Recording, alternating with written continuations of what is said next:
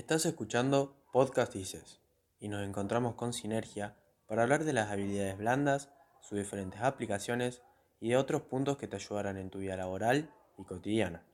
Hoy nos toca la adaptación al cambio en el ámbito empresarial.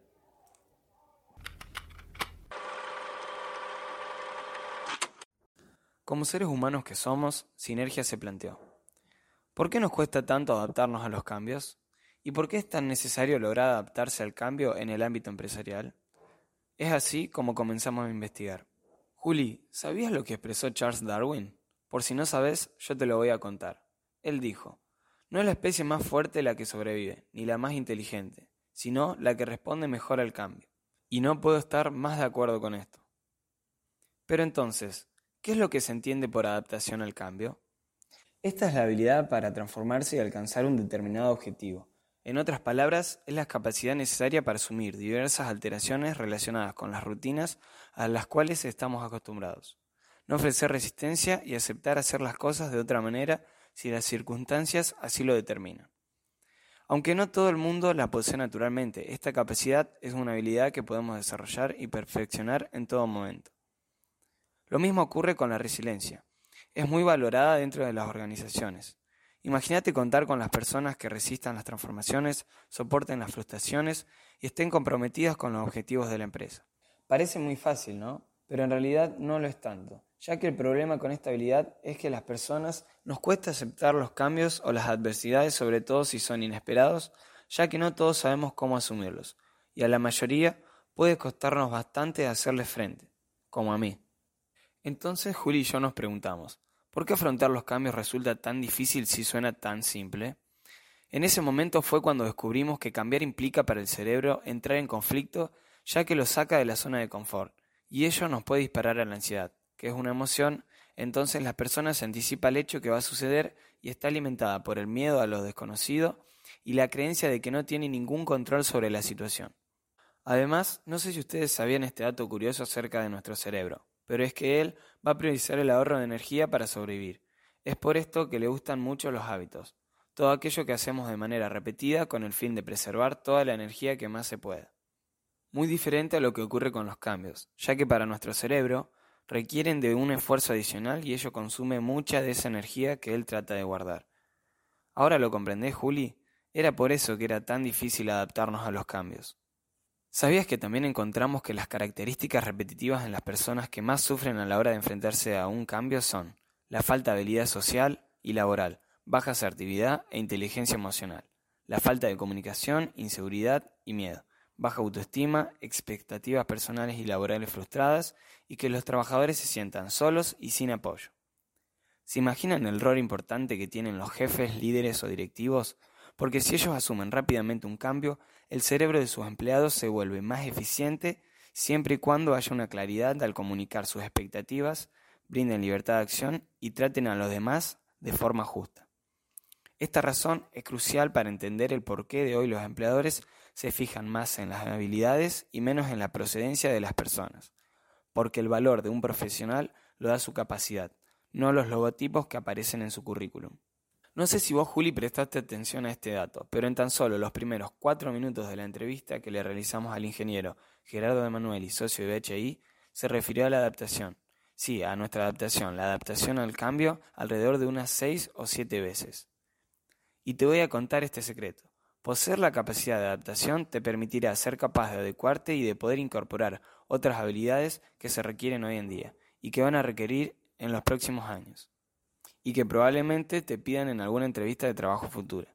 Si somos capaces de esto y de sortear las adversidades que se nos presenten, te prometo que también seremos sumamente capaces de aprender, desaprender, reaprender y sobre todo de perdurar en el tiempo. Ahora, Juli, te voy a contar dos frases que me encantaron de la entrevista con Gerardo. La primera dice, las habilidades blandas generalmente siempre están orientadas a la adaptabilidad. Y la segunda, escucha bien, es complicado tener personas que no se pueden adaptar. ¿Ves? Es genial cómo la adaptación nos persigue. Incluso antes de haber escuchado estas dos frases hermosas, ya nos habíamos interesado en hacerle la entrevista al señor Gerardo, puesto que como equipo nos surgió el cuestionamiento de que si las habilidades blandas solo se buscan en ámbitos sociales, humanísticos, o si también se buscan en ámbitos más tecnológicos, económicos o científicos. Por eso, la decisión de entrevistar a un ingeniero, para que él resuelva nuestro dilema. Citando al señor Emanuele y a sus palabras.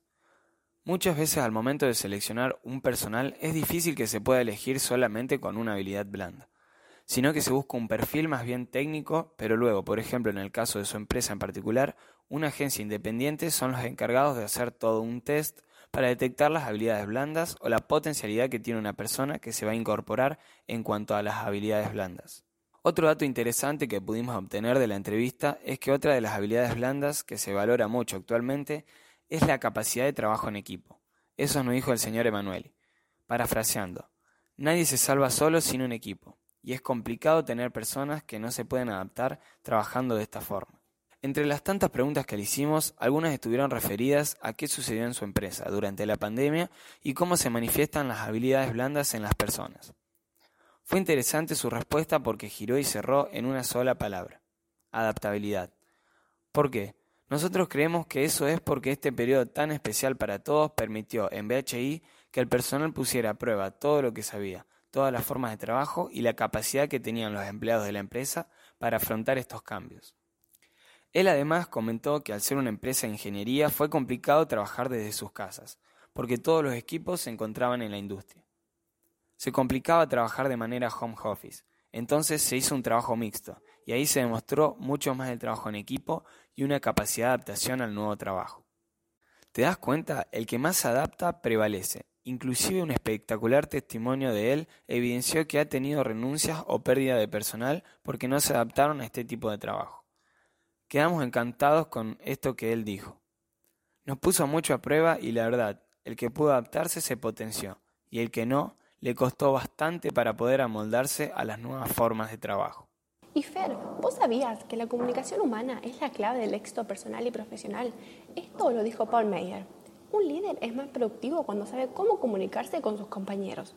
Tener una buena comunicación con su equipo de trabajo es fundamental. Saber comunicar sus ideas y recibir la de sus colaboradores o compañeros es parte clave. Se los aseguro. Nosotros lo pudimos comprobar en nuestro equipo de trabajo.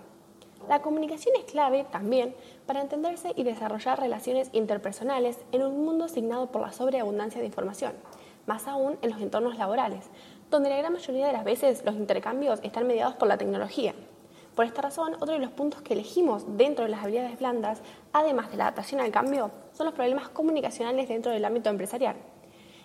Al buscar diferentes noticias, encontramos que es uno de los factores más valorados a la hora de contratar personal. Y no sé si ustedes estaban al tanto, pero esto era algo que nosotros no sabíamos, que la comunicación no solo involucra el habla, sino también la escucha, el ser honestos, abiertos, empáticos y respetuosos con otros. También supone capacidades comprensivas y expresivas para poder, por ejemplo, comunicar ideas de manera pública. Tanto la comunicación como la adaptación al cambio resultan esenciales para la vida cotidiana y laboral de todos nosotros, que nos encontramos en un sistema en constante cambio. Queremos destacar una definición que dio Gerardo Emanueli acerca de la comunicación. Una de las habilidades que tenemos interna es la comunicación. Fallamos mucho en la forma comunicativa porque la forma de trabajo de ingeniería o de un ingeniero es una, es una persona que hace un trabajo solo, se encapsula y trabaja cerrado. Y muchas veces hay que comunicar, porque como ya dijimos anteriormente, es la clave del éxito profesional. Por eso es importante decir, y en nuestro caso lo practicamos en la escuela como dijimos anteriormente, que si no existe una comunicación clara y permanente, es muy difícil lograr el entendimiento. Hoy vivimos hipercomunicados para estar descomunicados. No sé qué opinas vos, pero yo creo que esta frase es muy cierta. Todos los aparatos tecnológicos nos permiten estar comunicados todo el tiempo sin importar dónde estés. Pero no estamos aprovechando esto y en vez de comunicar cada vez más, nos descomunicamos, como bien dijo Gerardo. Inclusive, parece que uno todo el tiempo está comunicado con todo el mundo y a la vez está incomunicado, porque la comunicación o la información que uno va trasladando es tanta que termina no sabiendo detectar qué es lo importante y qué es lo urgente y poder y saber detectar esto es lo más importante en un equipo de trabajo. El trabajo a distancia fue todo un desafío. Afortunadamente estábamos excelentemente bien preparados, porque como casi todos en la empresa viajan, nadie tiene un puesto fijo de trabajo. Además que no tenemos PC fijas a excepción de recepción y un par de computadoras más. El resto tiene todas portables, entonces no fue complicado este tema. Nosotros acá lo manejamos bien, estamos todos acostumbrados a eso. Hasta hace cinco años nomás la oficina mía era el auto y yo viajo mucho, entonces es como que siempre hicimos una especie de home office laboral. Este testimonio de Gerardo nos pareció importante recalcarlo porque mostró cómo las empresas que ya estaban adaptadas a trabajar fuera de un espacio destinado para el trabajo específicamente, es decir, fuera de una oficina, enfrentaron un proceso más fácil, pero en cambio las personas que no estaban adaptadas o que no se adaptaron a este modelo de trabajo les tocó renunciar, ser despedidos, etcétera, por no poder o por desconocimiento de que esa habilidad de adaptarse se puede incorporar a nuestros hábitos y aprender siempre. ¿Sabías que aprovechamos tanto la charla que tuvimos con Gerardo Manuelí que le preguntamos a su vez qué tienen en cuenta en la empresa a la hora de contratar empleados y si notan cambios a lo largo de los años referido a la formación en general de quienes contratan? Y él nos contó que BHI nació primeramente como cuatro socios trabajando solos y hoy son 90 personas de forma permanente más unos 50 contratados por obras, por lo cual todo el proceso de selección cambió y que si bien ellos tienen un departamento de recursos humanos interno, ahora todo el proceso de contratación lo hace una empresa particular independiente, la cual se carga de buscar perfiles profesionales, también hacer las entrevistas, el perfil psicotécnico, etc. Que anteriormente todo eso no se hacía, se hacía posterior a la contratación. Por ello, solo se veía el perfil técnico que tenía el candidato y las habilidades blandas se trataban posterior. Desde mi punto de vista, algo peligroso. Es por esto que ahora la agencia se encarga antes de la contratación de averiguar si la persona es proactiva o no, o si se va a trasladar a sociales o no, o si, le, o si le interesaría trasladarse o no. En general se encarga de averiguar las habilidades blandas que posee el candidato, porque uno puede decir que sí, que las tiene, pero después de los meses no te adaptaste. Entonces estas cosas se tratan de captar previamente. Estamos casi al final de este episodio de podcast y no sé qué opinas vos, Fer, pero yo diría que hablemos de la habilidad blanda con la cual siempre terminamos relacionándonos, la adaptación. ¿Se acuerdan de cómo en una oficina hace 20 años? En esa época se usaban agendas de papel, los archivos se guardaban en carpetas físicas y uno se podía llegar a desplazar dos o tres veces al día para asistir a reuniones. Mientras que ahora muchos recurrimos a calendarios digitales para organizarnos la semana, almacenamos documentos en la nube y participamos de reuniones virtuales diarias con personas que puede que ni siquiera se encuentren en el mismo país que nosotros. Los avances tecnológicos han supuesto enormes transformaciones para el ámbito laboral. Sin embargo, pensar que solo asistimos a una digitalización masiva de procesos es un error. Detrás de esta digitalización se esconden una serie de cambios sociales, políticos y económicos, de las cuales solo hemos visto la punta del iceberg, pero que configuran el panorama laboral de las próximas décadas. Por ello, conviene contar con equipos capaces de afrontar este nuevo escenario que se dibuja ante nosotros y, como vimos a lo largo de todo este proceso de investigación, un equipo de trabajo que posea una predisposición al cambio hará que tu empresa, proyecto, investigación, equipo o cualquier entorno de trabajo pueda responder con una actitud flexible pero resiliente al entorno volátil. Nosotros, Sinergia, antes de despedirse, quiere dejar algunos consejitos útiles que investigó y le parecieron muy importantes para lograr la adaptabilidad y resiliencia. El primero es tener actitud positiva. Segundo, la escucha activa. Tercero, capacidad resolutiva. Y cuarto, pero no menos importante, flexibilidad. Tenemos que saber que incorporar estabilidad no se puede hacer de un día para otro y que conllevan implícitos una serie de cambios de hábitos y rutinas que nos permitan seguir evolucionando como personas.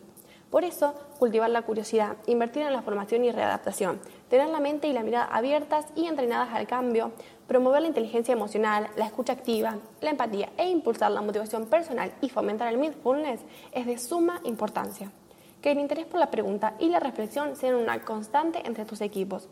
No quieres equipos pasivos con miedo a opinar, sino gente que se atreva a pensar más allá, para que cuando llegue una crisis sepa responder rápido, pero con criterio. Y de esta manera somos más propensos a adaptarnos mejor a un nuevo entorno. Versátil, curioso y con capacidad de adaptación. Así es el profesional que requiere el futuro.